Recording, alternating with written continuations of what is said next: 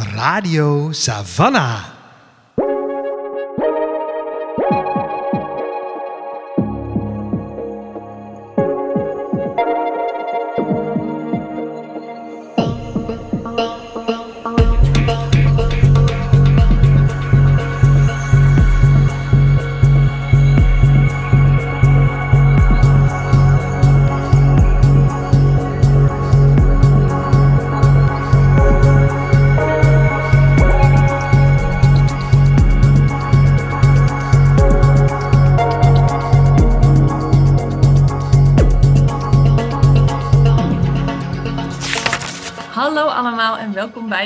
Aflevering van Radio Savannah, de podcast van Boekhandel Savannah W. Ik ben Suzanne En ik ben Lola.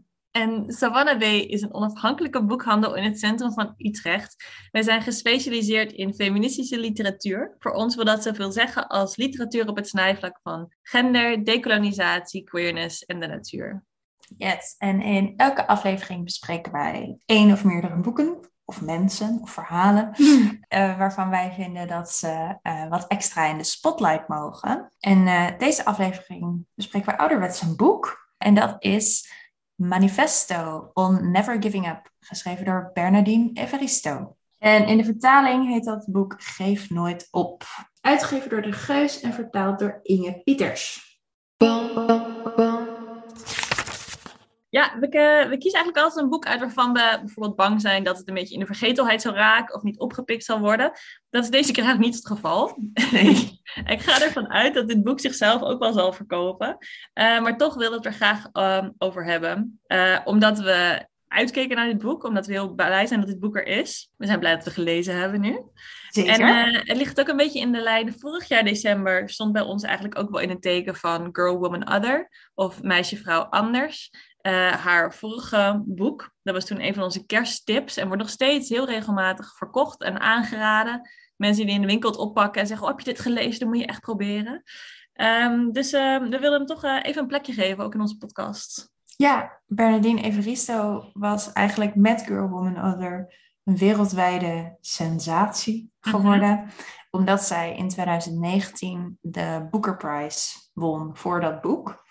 Mede daardoor, en natuurlijk door de kwaliteit van het boek, werd het door heel veel mensen opgepikt. En werd het een soort bestseller gewoon wel echt. Ja, zeker, zeker. Een heel grote bestseller. Ja, ja. In, eh, zeker ook bij ons in de winkel, maar ook gewoon überhaupt globaal, wereldwijd. Ja, Dus, eh, en dit is eigenlijk, Manifesto is dus het eerstvolgende boek na zo'n enorme knaller.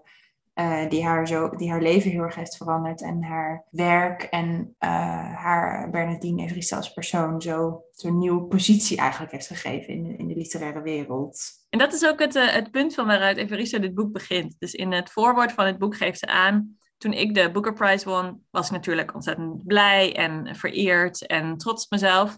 Maar ze merkte heel erg dat in de interviews die daarna met haar werden afgenomen, dat ze altijd werd neergezet als een overnight succes. Alsof ze nu opeens eh, doorbrak en het nu was er een, een nieuw talent aan de, aan de literaire horizon. Eh, en dat is helemaal niet hoe Evaristo zelf dit heeft, heeft meegemaakt. Dus dit boek heet dus ook On Never Giving Up of Geef Nooit Op, om juist aan te geven eh, dat dit niet een toevalstreffer of een gelukkig moment eventjes was, maar dat dit succes iets is waar ze al haar hele leven eigenlijk naartoe heeft gewerkt en geleerd. Ja, en waar een hele carrière eh, in, in de kunsten en in de literatuur aan vooraf is gegaan. Een ontwikkeling als schrijver. Ja. Eh, Girl, Woman, Other was absoluut niet haar debuut. Nee, Ehm, ja, overnight succes is gewoon niet waar. ja. Wel groot succes, misschien onverwacht groot succes in vergelijking met haar eerdere werk. ja, Eh, maar zeker geen overnight succes. nee. En dat is eigenlijk wat ze in de rest van dit boek eh uiteenzet. Hoe ze gekomen is tot het punt in het leven waar ze nu staat. Bernardine Evaristo is een Britse auteur die dus met haar eh, roman Girl, Woman, Other in 2019 de Booker Prize won. Wat haar ook de eerste zwarte vrouw en de eerste zwarte Britse persoon maakte die die prijs überhaupt won. En Girl, Woman, Other was haar achtste boek al. Daarvoor schreef ze, ze komt uit de theaterwereld, dus ze schreef veel theater. Een aantal romans en in verschillende vormen en ook wat meer, ja wat is het, prozaïsche poëzie. Eh, allemaal interessante boeken heeft ze geschreven, waar ze ook in dit boek Manifesto On Never Giving Up een soort geschiedenis eigenlijk van schrijft. Dit boek Manifesto On Never Giving Up is haar negende boek. Uh, haar tiende boek is ook uit en uh, dat heet Feminism. Is in november dit jaar uitgekomen en is onderdeel, uh, of is geschreven in opdracht van Tate Britain, het bekende moderne kunstmuseum in Londen. En daarin onderzoekt ze de representatie van de kunst geschreven door Britse vrouwen van kleur in, in het museum en een soort van met persoonlijke reflecties en haar eigen blik op die collectie en de, de veranderingen die er in het museum plaats gaan vinden. Dus dat is ook een boek waar je van, uh, van kunt gaan genieten als je meer Evaristo wil. Ja, dat is een van de mooie dingen als je een schrijver tussen aanhalingstekens ontdekt in een latere fase van die carrière, dat je helemaal toch terug kan lezen. Dat er nog een hele back catalog voor je ligt waar je in kan verdiepen. En echt een super uh, gevarieerde Ja. ook. Ze, Ja. ze, ze beschrijft in, deze, eh, in, in dit manifesto haar eerdere boeken. En dat gaat echt alle kanten op qua genres, qua vorm, qua eh, onderwerp. En dat ze, ik dacht wel, nou, interesting. Ja, ja, ja, inderdaad, ja. Eh, zeg Lola, dit is volgens mij de eerste keer dat we een memoire lezen voor de podcast. Is het een genre wat je buiten de podcast om vaker leest? Ben je er fan van? Nou, ik zat hier dus natuurlijk diep over na te denken in de aanloop naar deze opname. En ik lees eigenlijk niet zoveel memoires. Mhm. als ik ze lees, dan zijn het vaak de verhalen van mensen rondom een specifiek thema. Mhm. Ehm, dus bijvoorbeeld de Argonauten van Maggie Nelson, wat ook, Mhm. wat ook eh, meer theoretisch, een soort, ja, wat is het, memoire-theorie of zo? Ze heeft daar een woord voor bedacht. Ehm, maar ik denk niet zo snel van, oh, ehm, Patty Bart heeft een boek geschreven. Laat ik eens even lezen over het, over het leven van Patty Bart. Om maar iemand te noemen. Om maar even iemand te noemen. Dus ik hou wel van biografieën. Dat vind ik ook Ja. fijn om naar te luisteren. Maar dat zijn dan vaak mensen die al dood zijn. Ja. Wat meer ook dat het ook echt gaat over geschiedenis. Ja. Eh, maar memoires eigenlijk vrij weinig. Ja. Is, eh, bedacht ik me dus terwijl ik dit, deze memoire las. Ik dacht, hey, interessant. Ik lees dit eigenlijk heel weinig. Jij? Nee, ik, ehm, nou, ik lees dus ook wel soms eh, biografieën. En dan gewoon ook van random mensen. Niet per se mensen waar ik heel erg fan van ben, maar gewoon van, goh, wat voor levens die hebben gehad. Dat vind ik hartstikke leuk om te, om te lezen. Ehm, maar ik lees inderdaad eh, bijna nooit memoires. Maar tenminste, ik lees nooit echt officiële memoires. Maar ik ben voor mijn academische werk heel lang geïnteresseerd geweest in, ehm, zeg maar, dagboeken schrijven. En dan met name ook hoe mensen dat eh, vandaag de dag doen, hoe mensen daar digitale platforms voor gebruiken. Dus eh, eh, bloggen als, zeg maar, de blog gebruiken als een dagboek of sociale media gebruiken als soort van dagboekfunctie. Dus in die zin ben ik er wel geïnteresseerd in geweest en heb ik er wel veel theorieën van over in mijn hoofd. Maar niet inderdaad iemand die terugkijkt op diens leven en daar een boek over schrijft dat gepubliceerd wordt. Dat lees ik eigenlijk bijna nooit. Nee, ik ook heel weinig. Is er voor jou een reden toe dat je het niet leest? Ik denk dat ik het vaak eigenlijk een beetje saai vind. Mm. Dat als iemand kan wel een interessant leven hebben gehad, maar als het puur gaat over diens leven, denk ik, ja, kan ik ook de Wikipedia lezen. Wat, dat Ja. is een, een, harde, een harde stelling die ik nu inneem. Dat is niet, niet helemaal feitelijk waar. Maar ik vind het vaak interessanter als mensen hun eigen ervaringen verweven in een boek over Ja. een bepaald thema. Ja. Of een soort van op onderzoek gaan naar een bepaald thema en dan bedenken, oh, hier heb ik zelf ook meningen over of gevoelens bij, of dit haakt in op mijn eigen leven. Ja. Of als het bijvoorbeeld de vorm heeft van columns of essays of zo. Mm. Dat, dat werkt ook beter voor mij. Ik, vind een, ik heb vaak het idee bij een memoire en dit boek proves me wrong. Maar dat het Mhm. is van, oh ja, ik werd geboren en toen maakte ik dit mee. En toen ging ik naar school en toen deed ik dit en toen deed ik dat. Ja. Dat vind ik niet zo interessant, merk ik. Mhm. Ehm, en ik denk ook dat ik eh, vaak, het zijn toch vaak ook als het echt puur gaat over iemands leven, dat het dan de details zijn van het leven van diegene. En ik ben vaak gewoon niet zo geïnteresseerd in de details van de levens van andere mensen. zeg maar, het gaat logischerwijs altijd over toen deed ik dit met die, of toen werkte ik daar en daar. En vaak ben ik, ken ik iemand of ben ik fan van iemand omdat uit ja, om een bepaalde reden, of een bepaald project wat ze deden, of een bepaalde film waar ze in speelden, of wat dan ook. En al die andere ruis, die interesseert me dan niet zo heel veel.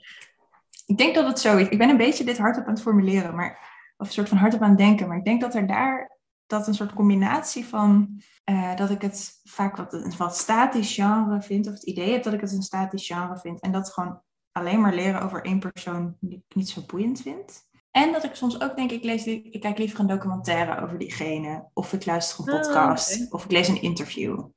ja, minder lange commitment dan een Ja, ja, Ja, ik heb eigenlijk denk ik geen excuus. Want alle dingen die je nu opnoemt, vind ik eigenlijk altijd, vind ik bijvoorbeeld in een biografie juist leuk.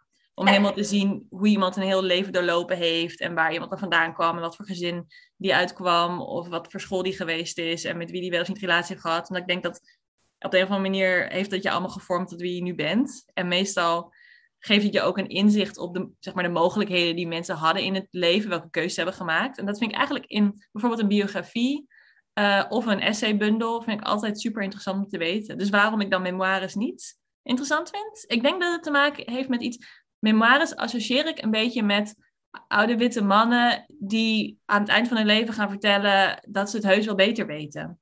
En dat, ik denk dat die zwemer voor mij een beetje omheen hangt.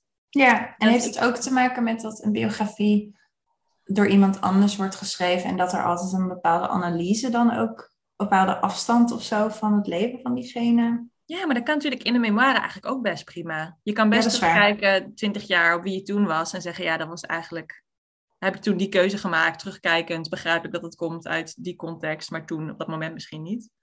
Die afstand kan je denk ik ook best wel hebben op jezelf. Nou ja, Ja. Ik denk dat ik het gewoon associeer met een soort van mensen van wie ik niet het levensverhaal hoef te weten. Terwijl, en weinig voorbeelden ken, en misschien daar dus ook naar, naar op zoek ben geweest, van mensen die misschien hun memoires hebben geschreven, waarvan ik wel echt geïnteresseerd ben in hun leven. En in hun eigen visie op hun leven ook. Niet zozeer hoe anderen hen begrepen hebben, maar hoe zij zelf hun eigen leven eh, hebben willen vormgeven, hoe dat wel of niet gelukt is, et cetera. Ja, ik denk dat het voor mij meer een eh, vooroordelen zijn over het genre dan daadwerkelijk het probleem met het genre zelf. Hey, en nou is het, eh, we, we hebben dus weinig eh, kennis over zeg maar, het format of het genre van de memoire. Ehm, maar het lijkt wel alsof Evaristo ook een beetje heeft geprobeerd te spelen met het idee van de memoires. Bijvoorbeeld door de indeling die ze, die ze kiest in dit boek.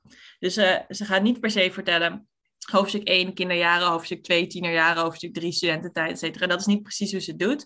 Ze breekt haar leven eigenlijk op in verschillende ja, themaclusters Mhm.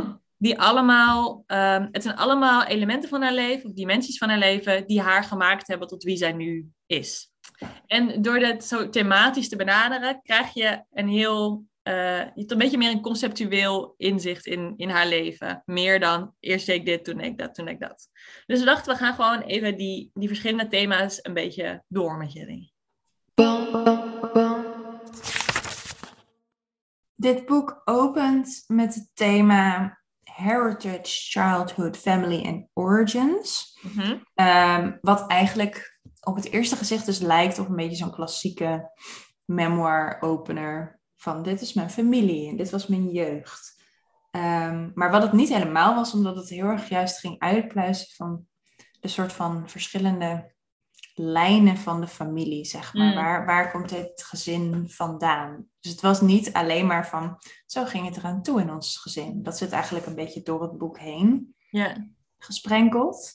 Eh, maar Bernardine Evaristo die, die volgt eigenlijk een paar familietakken en kijkt waar ze vandaan komen en waar, hoe die haar, of waar zij zichzelf in herkent en hoe die haar gevormd hebben. ja, Ehm, dus zij, haar vader was een Nigeriaans en die is op een gegeven moment naar Engeland eh, gekomen in de jaren 50 en trouwde toen met een witte vrouw, met haar moeder Mhm.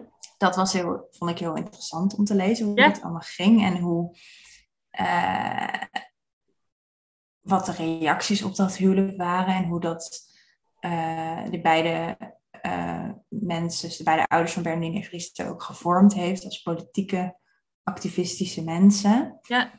Uh, ja. Ja, dat er in dat huwelijk uh, zelf al, in die keuze om met elkaar te trouwen in die context, eigenlijk ook al een soort activistische daad zat. Ja. Om ja. te richten op liefde en verzoening en elkaar helpen. En niet te richten op de kritiek die daarmee ook Ja. komt van binnen Ja. de familie. Want we schrijven eh, jaren 50 Ja, Engeland. ja Dus dat inderdaad. is echt, eh, eh, nou ja, een moment in time waarin een heleboel, of waarin discriminatie nog niet verboden was, zeg maar. Je kan je er iets bij voorstellen van een soort van obstakels waar ze tegenaan lopen, inderdaad. Precies, ja. Een, Ja. van de, een van de specifieke obstakels waar ik nog nooit zo over had nagedacht, waar ze het best wel lang over heeft, Evaristo in dit boek, is het idee van ehm eh, bicultureel of mixed race zijn in die context. Omdat er dus zo weinig eh, mixed race couples waren in die tijd, bestonden er ook heel weinig, groeiden er heel weinig kinderen op die eigenlijk ja, twee verschillende achtergronden hadden, waarvan mensen niet zeker wisten wat ze daarmee moesten. Want Evaristo zichzelf al, ja, van eigenlijk ben ik ook gewoon 50% wit. Maar er is niemand die mij ziet als wit. Niemand wist wat je daarmee moest. En er is zowel binnen de zwarte gemeenschap als binnen de witte gemeenschap... wisten mensen eigenlijk niet zo heel goed wat je met die gemixte categorie aan moest. En als je daar dan mee opgroeit als kind... ja, ga er maar aan staan om dat dan voor jezelf en je broertjes en zusjes uit te gaan lopen vogelen. Ja, ze schrijft la- in een later hoofdstuk over haar schrijven ook. Ze heeft een, een, eh, roma, of een, eh, een fictiewerk geschreven over, gebaseerd op haar familie. En dat ze op een gegeven moment zich realiseert van, oh ja, ik duik iedere keer in de Afrikaanse kant van mijzelf en mijn familie. En die witte, witte kant, daar, daar kan ik niks mee. Daar, daar, het voelt alsof ik dat niet mag of zo. Ehm, en dat komt inderdaad ook terug in dat deel over familie. Van ja, wij ervaren de effecten van racisme. En Ja. daarom hebben wij, heeft zij, schrijf- beschrijft ze dat ze de neiging heeft om ja, thuis te voelen en te, te identificeren eh, met de zwarte gemeenschap. Los van alle complicaties die Ja. die verschillen dan ook natuurlijk weer teweeg brengen. En, en thema's als colorism en zo komen zeker ook aan bod in dit boek. Eh, maar dat was inderdaad, ik had daar ook inderdaad een reactie op dat ik dacht, Ja, oh ja, natuurlijk. Maar het is zo'n een discussie die we academisch al wel, die ik vaker voer, zeg maar, of tenminste waar ik vaker over lees. eh, van het idee van, oké, ras is aan de ene kant natuurlijk niet een biologisch gegeven, maar iets wat we cultureel hebben geconstrueerd. Maar het is natuurlijk wel een geleefde ervaring voor heel veel mensen. En dat, die gekke paradox kan je theoretisch over nadenken, maar is anders als je erover leest hoe een jong meisje daar ja, gewoon ook mee om moet leren gaan en er geen antwoord voor heeft. Ja, en zij groeit op in een, in een hele witte omgeving. Dus Mhm. haar, haar wijk is eigenlijk, volgens mij zijn zij het enige niet-witte gezin. Dus dat heeft natuurlijk ook heel erg effect op hoe zij die biculturele, eh, haar bicultureel zijn, haar biculturele achtergrond ervaart. Ja, ja. En het is inderdaad deels is het bicultureel, maar het is eigenlijk nog meer dan, dan twee verschillende achtergronden. En dat komt ook doordat ze die lijn verder doortrekt. Dus aan de ene kant heeft ze haar Nigeriaanse vader en eh, dus ook haar Nigeriaanse grootouders. Maar bijvoorbeeld haar Nigeriaanse grootvader komt eigenlijk weer uit Brazilië. Maar de eerste generatie van tot slaafgemaakte mensen die ehm, vrij werden, ehm, zijn vrijheid toen heeft gebruikt om zeg maar, terug te keren naar, ze noemt het Yoruba country, dus naar Nigeria, naar Afrika. Dus die achtergrond, die Portugees-Braziliaanse achtergrond, neemt ze ook mee in haar verhaal. En aan de andere kant, bijvoorbeeld haar grootmoeder die eh, Duitse roots heeft, neemt ze ook mee. Dus je ziet hoe al die verschillende lijnen, eh, daar, daar maakt ze allemaal ruimte voor in hoe zij zichzelf nu begrijpt en haar leven begrijpt. En dat maakt het veel interessanter dan gewoon zeggen van nou, mijn vader had dit soort werk en mijn moeder maakte altijd thee als ik thuis kwam of zo. Dat is niet hoe dit hoofdstuk insteekt. Nee. Dat maakt het wel interessant. Ja, ja.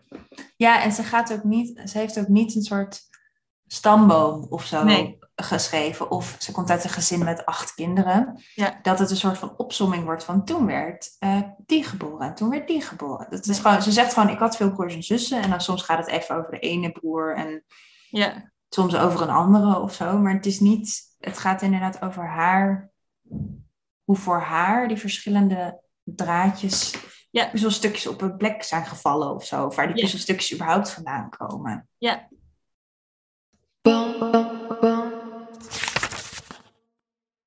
Na dat eerste hoofdstuk volgt een tweede hoofdstuk en dat heet houses, flats, rooms, homes. Dus je hoort al een beetje hoe haar eigen stijl van schrijven ook doordringt in de hoofdstuktitels. En het gaat eigenlijk over alle verschillende plekken waar ze gewoond heeft. En meer nog dan dat ze daar geografisch geïnteresseerd in is. Ze heeft eigenlijk, eigenlijk bijna altijd rondom of in Londen gewoond. Gaat het over heel specifiek de, de ruimtes waar ze zich in heeft bevonden. Met name toen ze schreef of haar werk creëerde of haar activisme ontwikkelde. En het is, uh, het is een beetje dat uh, Virginia Woolf idee van een room of one's own. We moeten een plek hebben om überhaupt tot creativiteit te komen. We moeten een rustige plek hebben waar we de deur kunnen trekken. Um, maar dat neemt zij hier eigenlijk heel letterlijk. En ze gaat gewoon vertellen in welke ruimte zich, ze heeft bevonden. Met wie ze die ruimte moest delen. Wat er in die ruimte stond. En hoe ze daar wel of niet tot, tot werk kwam. Hoe ze daar wel of niet bij haar creativiteit kon raken. En het is een heel interessant invalshoek. Ik heb nog nooit zo'n hoofdstuk gelezen uh, nee. uit ons leven. Nee, het was echt super leuk. En ook, um, zij, heeft heel, zij is heel veel verhuisd in haar leven Ja. om, om diverse redenen. Ik werd echt al moe als ik aan dacht. heel veel gehoushopt, ook in een tijd waarin dat denk ik nog wat makkelijker kon. Mhm. eh, om, om enigszins betaalbaar te wonen in Londen op de manier waarop zij dat deed. Ja, Ehm. soms dan zegt ze ook van ja, ik vond het daar niet meer fijn, dus ik heb mijn huur opgezegd en ik ging op zoek naar iets anders. Ik, nee, Ja. niet je huur opzeggen, je gaat op straat. Dat is heel erg. Dat Ja. niet meer doen. Nee, dat zou nu echt niet meer kunnen. En, en eh, ze woont dan ook wel in sociale huur en Ja. zo. En dat, dat kan ze gewoon. kraak. Ja, ja. Ehm, en, en ze beschrijft ook haar, het huis waarin ze opgroeide als een soort van, ik zie een soort verlopen Villa Kakelbond vormen. Al die kinderen. En, eh, ja, en ze hadden een heel groot huis met heel veel kinderen, maar niet heel veel geld. Dus dat was ook een beetje eh, een soort permanente bouwval. ja. eh, waar kinderen ook moesten, ruimtes moesten delen. Dus daar komt ook dat Room of Own ja. stukje weer in terug. Ja. Ehm, ja, ik vond het heel, het is heel leuk om te lezen. En het is natuurlijk heel logisch, want je wordt gewoon heel erg gevormd door de plek waar je woont. En ze beschrijft ook wel ervaringen met huisbazen die vervelend zijn, eh, die, die eh, nou, gewoon niet volgens, in ieder geval niet volgens de Nederlandse wet handelen, hoe een huisbaas zou moeten handelen. Ja.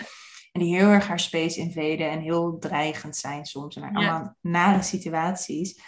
Ja, dat heeft gewoon effect op hoe je je leven leeft op dat moment. Ja. En hoe je, hoe je in je lichaam zit en in je werk zit en in je relaties zit. Ja. Dus, dus ja, ik dacht, ik dacht, eh, ik las het, ik dacht, oh ja, dat heb ik inderdaad nog nooit gelezen.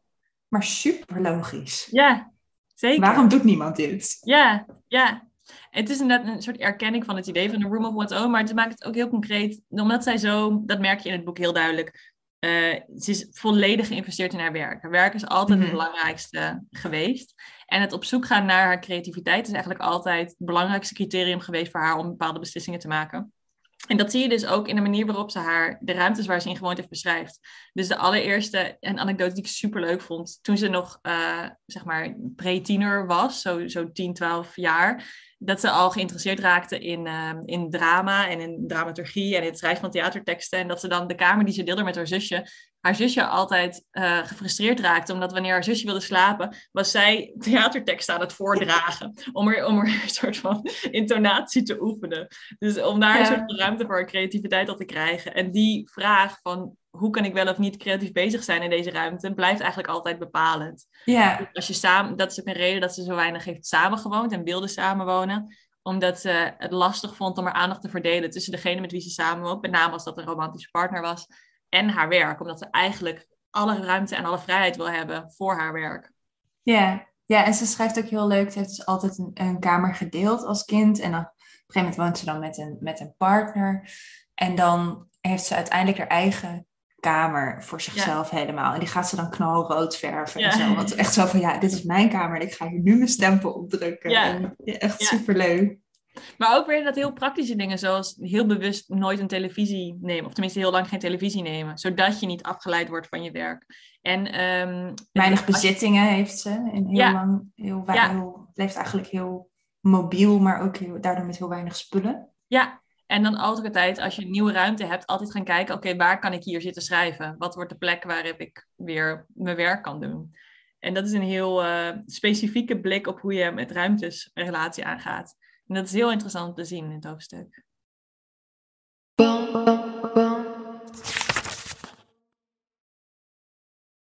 Ehm, haar derde hoofdstuk gaat over haar relaties, uh, romantische relaties, partners, ex-partners uh, en, en haar, uh, haar seksualiteit ook en hoe ze, hoe ze die definieert voor zichzelf. Wat, ik, wat daar denk ik het interessantste in was voor mij, was dat zij beschrijft hoe ze als ze rond haar, haar twintigste, zeg maar, in een, in, uh, zich ontwikkelt als activist en als feminist en in, eigenlijk in een vrij radicaal feministische beweging uh, rondbeweegt. En uh, dan identificeert ze zich als lesbisch. Uh, en dan gaat ze met vrouwen, nou ja, alle relaties aan, maar ook gewoon heel veel scharrelen en weet ik veel wat allemaal. Um, en dus zij is, zij is dan lekker lesbisch aan het zijn. En, en in dus ook in een omgeving die, zoals dat ging in bepaalde feministische kringen in die tijd, gevoed is door mannenhaat. En als je, nou, even heel cru gezegd, ja, ja, ja. maar als je met een man bent, dan ben je eigenlijk een soort van verrader van, van de goede zaak. En, en uh, daar, daar wordt zij heel erg in meegenomen. Dit, wat interessant is aan die periode, is ze refereert altijd naar die jaren als her lesbian era. En op een gegeven moment dan neemt ze ook even een moment tijd om te zeggen, wat ik bedoel als ik zeg lesbian era is het volgende. En dan vertelt ze eigenlijk, dat was een periode uit mijn leven dat ik uh, heel erg geïnteresseerd was in vrouwen. Ik was geïnvesteerd in de vrouwenzaak en ik wilde ook eigenlijk niet buiten die vrouwenwereld. Nee, en dat was nee. een hele mooie, liefdevolle periode op heel veel verschillende manieren. Later uh, wordt ze weer verliefd op mannen. En ze zegt er zelf over, ja, ik, ik, identificeer helemaal niet als, als biseksueel. Er was een periode in mijn leven dat ik op vrouwen viel. En nu is er een periode in mijn leven dat ik op mannen viel. En dat is een interessante invalshoek die we eigenlijk weinig horen. Ja. Als Ja, je met één seksualiteit geboren wordt en daar de rest van je leven eh, mee moet identificeren, dat is in ieder geval niet hoe haar ervaring is. Nee, nee. En wat er mooi aan is, is ook dat ze het niet afschildert als een soort. Oh ja, dat was even mijn wilde Nee, experimentele fase of zo. Nee. Dat is absoluut niet wat het is. Het is gewoon. Toen wilde ik met vrouwen zijn. En toen was ik met vrouwen en had ik betekenisvolle relaties met vrouwen. ja, En nu niet meer. nee, klopt. En dat ha- hangt ook wel, eh, dat verbindt ze die, die, die ontwikkelingen, zeg maar, ook met haar ontwikkelingen als feminist. En hoe ze aankijkt tussen mannen, vrouwen, relaties tussen de verschillende genders en sekses. Ja, maar het is Ja. een hele oprechte soort van. Dit Ja. is, het is een, ja, niet een soort van peer pressure of oh, ik verloochende mezelf. Of Nee, ik ging over, ze ging wel over grenzen heen, maar niet op die manier, zeg maar. ja, Ja. ja dat, dat eh, ja. was En het- ja. boeiend om te lezen. Ja, en het is ook een soort nieuw, ehm, niet een nieuw thema, maar het is een, een, een manier van aankijken tegen so- seksualiteit die ook aangeeft volgens mij dat we steeds genuanceerder daarover na kunnen gaan denken. Dat natuurlijk eerst heel lang hebben we moeten vechten voor I was born this way en dit is geen keuze, dit is wie ik ben. En dat we, nu we daar misschien wat meer eh, zelfverzekerd in zijn, dat we ook kunnen gaan nadenken, wat zijn verschillende ervaringen? Mensen die misschien niet always born this way zijn, maar die ook merken van, goh, het verandert ook bij mij. Soms is het een, soms het ander. En, hoe, en wat doet dat voor mijn genderidentiteit, voor mijn seksuele identiteit? En daar ook bijvoorbeeld zulke um, verhalen over kunnen gaan vertellen. Ik vind het heel interessant dat ze daar ook zo heel rustig en unapologetic gewoon over vertelt. Want dit is hoe ik het heb meegemaakt. Ja, Voor andere mensen is het anders, voor mij was het dit. ja. Ja, ja dat is inderdaad interessant.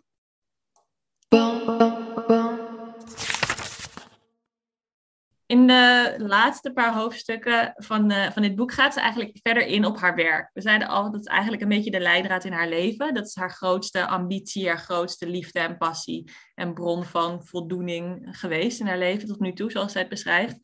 Uh, en in die laatste hoofdstukje verdeelt ze het een beetje onder uh, tussen de verschillende elementen van haar werk, maar die komen eigenlijk allemaal samen. Dus zowel haar werk als uh, theatermaker, eerst als acteur en daarna als schrijver en later ook als soort, ja, soort facilitator, zeg maar. Dus Ja. het mogelijk maken dat bepaald werk um, op, op de bühne verschijnt. En ook innovator daarin. En Een plek, plekmaker of zo. Een soort Ja. van ruimte, ruimte voor elkaar maker. Ja, dat hangt eigenlijk heel erg samen met haar latere keuze om meer uh, ja, fictie te gaan schrijven. Dus romans en poëzie.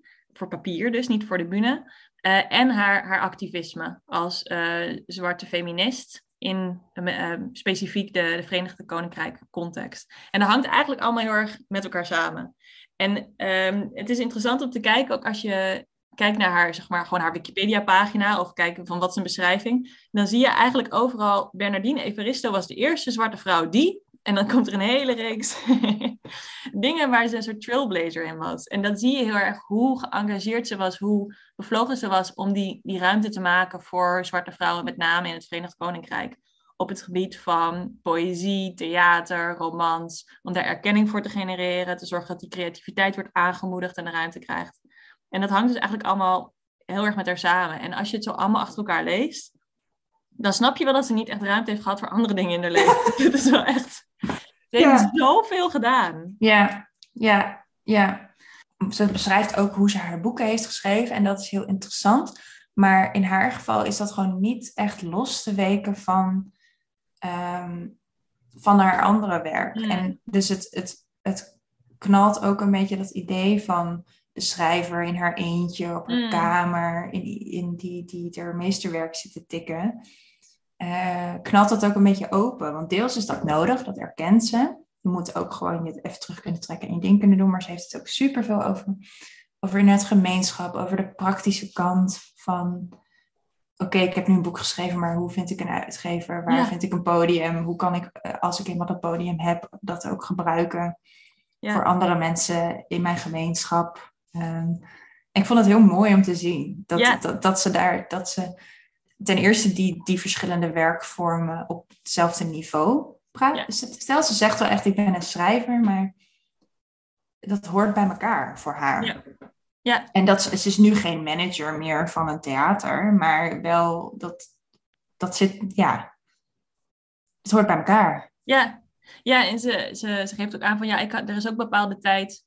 Je hebt maar zoveel tijd in, in de dag, zeg maar. En ik heb er expliciet voor gekozen om de helft van, of tenminste een gedeelte van die tijd te besteden aan het schrijven van mijn eigen werk. Maar ook altijd tijd vrij te maken voor het eh, ruimte maken voor andermans werk en andermans activiteit. En dat is begonnen echt gewoon van ehm, een prijs voor ehm, eh, poëzie van zwarte Britse vrouwen. En daar was het allemaal moeilijk met fondsen. Dus toen heb ik gewoon zelf maar wat geregeld. Toen heb ik een website in elkaar geplant. En toen ben ik dat gaan maken. Heel veel van dat soort projecten die natuurlijk later veel meer professioneler zijn geworden. Ook toen Evariste er zelf steeds meer eh, ja, deel werd ook van het, van het literaire fundament en de literaire wereld. Ja, Het waren ook allemaal, ik vond al die, die werkhoofdstukken zo interessant, omdat ik bij alles dacht, oh, je had ook hier een heel boek over kunnen schrijven. ja. Over gewoon puur, goh, er was nog geen prijs voor, voor poëzie, voor zwarte schrijvers. Nou, dat ben ik toen op gaan zetten. Hoe dan? ja, Vertel ja. me hier meer over. Ja. En dat, dat, eh, het heeft heel veel kracht om het gewoon zo heel sec eigenlijk te zeggen. Ja, dat was een van de dingen die ik deed, maar ik deed ook nog vijf andere dingen. Ja, Eh, maar als, toen ik er wat meer over naging, denken, dacht ik, wow, echt, hoe, wie heb je daar allemaal voor gesproken? Welke, Ja. Hoe heb je dat, net- nou ja. Ja, maar het heeft ook wel een beetje Savannah B-vibes, riep het bij Mhm. me op. Omdat bij ons ook heel vaak, dat we nog even aan het eind van de dag en dan zit wat te borrelen of zit wat te kletsen en dan worden we ergens boos over. En soms dan roept iemand ook opeens iets van, nou, anders dan ga ik gewoon dat proberen. En Ja. daar zijn best wel heel veel heel gave evenementen en ehm instituten voor gekomen. Ik Ja. denk bijvoorbeeld aan uitgeverij Chaos, die door onder andere Sayonara Stuttgart, die eerder bij ons te gast was, eh, met collega's, is opgezet. Ook gewoon vanuit een avond in Savannah B, waaruit dacht, waarom worden er eh, waarom zijn er geen uitgeverijen voor de teksten die ik graag zou willen zien? En daarvan gaan. Of zoals Queering the City of Literature, waarbij ieder jaar aan meewerken. Ook gewoon van waarom zit er in eh, de UNESCO City of Literature geen ruimte voor queerness? Laten we gewoon zelf gaan kijken of we dat toe kunnen gaan voegen en dat uit kunnen gaan breiden. Ja, ja. Die vibes, die, die herken ik wel een beetje uit de winkel. Maar ja, Evariste heeft natuurlijk naar een heel ander niveau nog getild. Ja, ja. Ja, ja, echt super knap. Ja. En wat ik ook nog heel leuk vond aan het hoofdstuk over schrijven, ehm, was dat zij, eh, ik, ze beschreef echt een soort van de zoektocht naar de goede vorm. En Mm. dat vond ik leuk om te lezen. Dat ze eh, haar eerste boek dan in, in eerste instantie in proza had geschreven. En dat kostte moeite en dat was ingewikkeld. Mm. En uiteindelijk bleek dus dat het poëzie moest zijn. Of dat ze soms door een kort verhaal te schrijven ineens een zwengel kon geven aan een idee. En dat het dan het balletje ging rollen. Ja, Ehm, en dat gaf wel een soort eerlijk beeld ook van schrijven tot op zekere Mm. hoogte. Van dat je soms gewoon, ze vertelt dan, ik zat drie jaar lang te ploeteren op een of ander boek. Wat eigenlijk niet werkte, maar ik kon het niet loslaten, want ik was te trots en ik wist dat het een belangrijk verhaal was. En, nou ja, Eh, en ineens, en op een gegeven moment komt het dan goed. Ja, maar dan moet het anders. En dat vond ik leuk om te lezen. ja, En dat ze ook zei dat ze eh, eigenlijk vaak dingen een paar uur voor de deadline. Net een paar uur voor de deadline. Dat vond ik ook leuk. herkenbaar. Ja, dat is zeker niet. ja.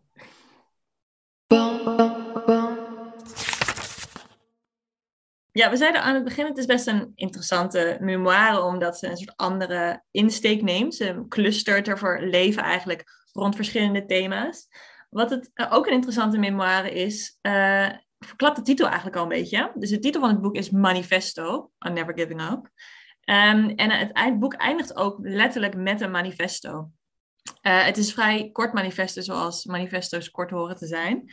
Ehm, waarin ze eigenlijk gebruik maakt van al de inzichten en de kennis en ervaring die je door het boek hebt meegekregen, om haar visie voor de, ja, de wereld eigenlijk neer te zetten. En dat is natuurlijk inherent aan het genre van een manifesto, dat het eh, groot, grandioos en persoonlijk is. Ehm, en ik, ik was zelf wel heel erg geïnteresseerd in dat thema. Ik heb heel toevallig een, collega, Julian Hanna, op, aan de Universiteit van Tilburg. En hij is heel erg geïnteresseerd in manifestos en hij schrijft er veel over. Dus ik heb hem daar wel over gehoord. Eh, en hij eh, zegt onder andere dat het, het genre van het manifesto is een heel uniek genre, omdat het je eigenlijk toestaat om heel groots, megalomaan en ehm, wanhopig eigenlijk te zijn. Dus je kan volledig vanuit je positie, zonder dat je moet verantwoorden dat voor anderen misschien anders is. Je kan gewoon vanuit jouw hart, vanuit jouw hartenkreet, zeg maar, kan je een tekst de wereld eh, insleuren, zonder dat je daar verantwoording voor hoeft af te leggen of in kaderingen, et cetera, voor hoeft te doen. Ehm, en dat is een manier van kijken naar de wereld die, die eigenlijk helemaal niet lijkt op wat een memoire is. Dus het mixen van die twee genres eh, is op zich wel interessant. En het suggereert ook ergens, voor mij in ieder geval, dat Evaristo een soort nieuwe invulling van het genre van het manifesto zou willen neerleggen. Dus als we een manifesto, wat ik dus ook heel erg associeer met een jong iemand, een groep studenten die boos wordt in de kroeg en dan boos eh, ergens op de muren van het café een boodschap achterlaat, zeg maar. Een soort heel erg eh, uit een emotie geboren soort activisme. die nu opnieuw wordt vormgegeven door deze vrouw met zoveel ervaring, begin 60, die helemaal, net helemaal een soort soul-searching journey heeft gedaan, waarop ze haar hele leven terugkijkt. En vanuit daaruit eigenlijk een veel meer gegrond, geaarde visie op het leven een manifesto schrijft. En ik vond het heel interessant dat ze juist kiest om het een manifesto te noemen, terwijl ze er zo'n andere twist aan geeft. ja want het, het, eigenlijk zijn het gewoon, wat ze eigenlijk stelt, zijn leefregels gebaseerd op haar ervaringen. Zo, zoiets, dat, dat Ja. bekt niet zo lekker. Maar door het de term manifesto te geven, heeft, krijgt het wel een extra vuist ook. Ja, en een andere functie ook. En een andere functie, ja precies. Ja. Echt een andere vorm van, van positie innemen en van stelling nemen. Ja, ze schrijft, eh, de opening van het manifesto is als volgt. There is a manifesto in each one of us, emerging over the course of our lives, changing and reconfiguring through our experiences. This is mine. Dus ze Ja. zegt eigenlijk, al onze levens zijn manifesto's. En het is niet één tekst waar je mee geboren wordt, die voor altijd hetzelfde blijft. Maar het is iets wat met ons mee ontwikkelt en steeds weer andere vorm aankrijgt en steeds weer verandert, doordat we telkens nieuwe ervaringen hebben. En ze zegt, dat is eigenlijk hoe je mijn memoire ook zou moeten lezen. Ja, en wat er ook wel interessant aan is, is dat een manifesto soms op zichzelf staat. Dus dan heb je zo een manifest, hè? een, een pagina, zeg maar. Ik zeg maar even wat. Ja. Eh, maar doordat zij het eigenlijk plakt aan haar memoires, heeft het ook een bepaalde geloofwaardigheid. Of een Mm. bepaalde.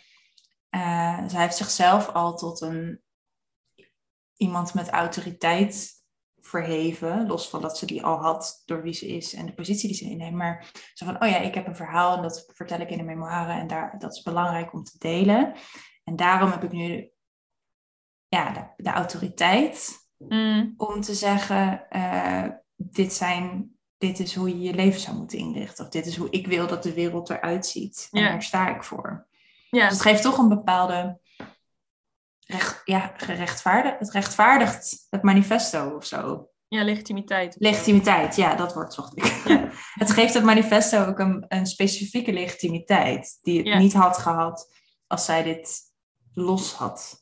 Ja, Of die anders was geweest als zij dat alleen het manifesto had gepubliceerd. maar het is, want dat is normaal gesproken niet wat een manifesto wil doen. Nee, Een manifesto wil niet volwassen zijn, wil niet verantwoording afleggen, wil niet eh, uitleggen waar een bepaald idee vandaan komt. Maar die, er zit iets ook in de manier waarop ze dit inbedt en wel die verantwoordelijkheid af wil leggen, die ook iets zegt over haar soort activisme, of het soort activisme waar ze in gegroeid is. Dat niet, zeg, zegt ook toen in de jaren tachtig ging ik dan bijvoorbeeld eh, naar theatervoorstellingen eh, van een zwarte theatergroep waarin vrouwen weinig rollen hadden. En dan ging ik daar allemaal buiten staan roepen en boos zijn en tomaten gooien, omdat het voor mij anders moest. En ze zegt, dat was mijn activisme toen en dat was, daar heb ik nu verder geen oordeel over. En dat geloofde ik toen heel erg in. En goed dat ik dat toen ook gedaan heb, omdat ik daarin geloofde. Maar haar activisme van nu is niet het tomaten gooien of het manifesto eh, van een kantje, zeg maar, gewoon de wereld insturen. nee. Haar activisme van nu is uitleg geven, is context geven, is rekening houden met iedereen die voor ons is gekomen, iedereen die nog na ons zal komen, iedereen die, waar we de wereld mee delen, die misschien in een andere situatie zit, om daar Ja. allemaal rekening mee te houden en om te zorgen dat je, eh, ja, ze noemt een soort van tribal communities bouwt. Dat je niet als enige staat te gooien met tomaten, maar dat je samenwerkt, rekening met elkaar houdt en verantwoording aan elkaar aflegt. En ja, dit is een heel mooi eh, geaard soort van activisme, denk ik. Ja, en niet ehm, een afzwakking van het manifest. Nee. Zeg maar, ik vind haar er niet minder stellig om of zo. Of min, ze heeft gewoon een bepaald, ja, Ja. Nou, ik merkte wel, omdat ik eh manifestos hartstikke leuk vind als genre, omdat ze zo megalomaan zijn en zo eigenlijk, ja, belachelijk, als een vorm van schrijven, ehm, dat ik gewoon heel erg benieuwd was hoe zij dat zou doen. Maar ze kiezen dus ook heel erg voor om zich niet te laten verleiden om iets te schrijven wat ze niet wil schrijven. nee, nee. En ik merk ook wel dat ik het, het is een soort activisme, wat, ja, dus ik zei al een soort volwassen activisme, waarvan ik merk dat ik er deels klaar voor ben en deels niet. Deels wil ik ook tomaten gooien en wil ik ook schreeuwen. En ik ben ook wel blij dat ze dat niet afschrijft. Maar ik zou, ik zou ook wel een tomaten gooien pamflet van haar willen lezen. Desnoods uit de Ja. jaren tachtig. Ja. ja, dat is wel waar, ja. Maar dit past wel, dit past wel. Ja, Dit. zeker. Ja. Ja, Het zou heel gek zijn als ze anders was geëindigd, dit boek. ja. Ja. Ja, en het geeft het ook wel. We hadden het aan het begin van, hè, lees, lezen we memoires en waarom niet? En het geeft het wel ook wat extra oef of zo. Ja. Dat het dus niet is, nou, dit was mijn leven toedeloe. Ja. Eh, dat, dat, dat, dat waardeerde ik er ook heel erg aan. Klopt. Want je had natuurlijk ook ervoor kunnen kiezen om te openen met het manifesto en dan het levensverhaal te geven. Dan had het meer de manifesto omf gehad. Met Ja. dat directe in your face, dit is wat ik vind. Maar ze kiest ervoor om het achteraf pas te doen. Als je eerst Ja. alle kennis en al het voorwerk hebt gedaan, om dan pas da- dat stuk van haar te lezen. Daarmee komen we aan het einde van deze aflevering van Radio Savanne. Heb je eh Evaristo's werk ook gelezen en wil je erover meekletsen? Laat het ons dan vooral weten. Hashtag Radio Savannah of via alle socials, at boekhandel Savannah B. Vind je ons? Laat ons weten wat je ervan vond. Eh, laat ons ook weten wat je van de podcast zelf vindt. Als je leuke tips hebt of ideeën hebt, je wil iets inbrengen. eh, je wil gewoon even zeggen dat je ons leuk vindt. Dat vinden we allemaal hartstikke leuk. Geef ons sterren, stuur ons berichtjes. Dan kletsen we lekker verder.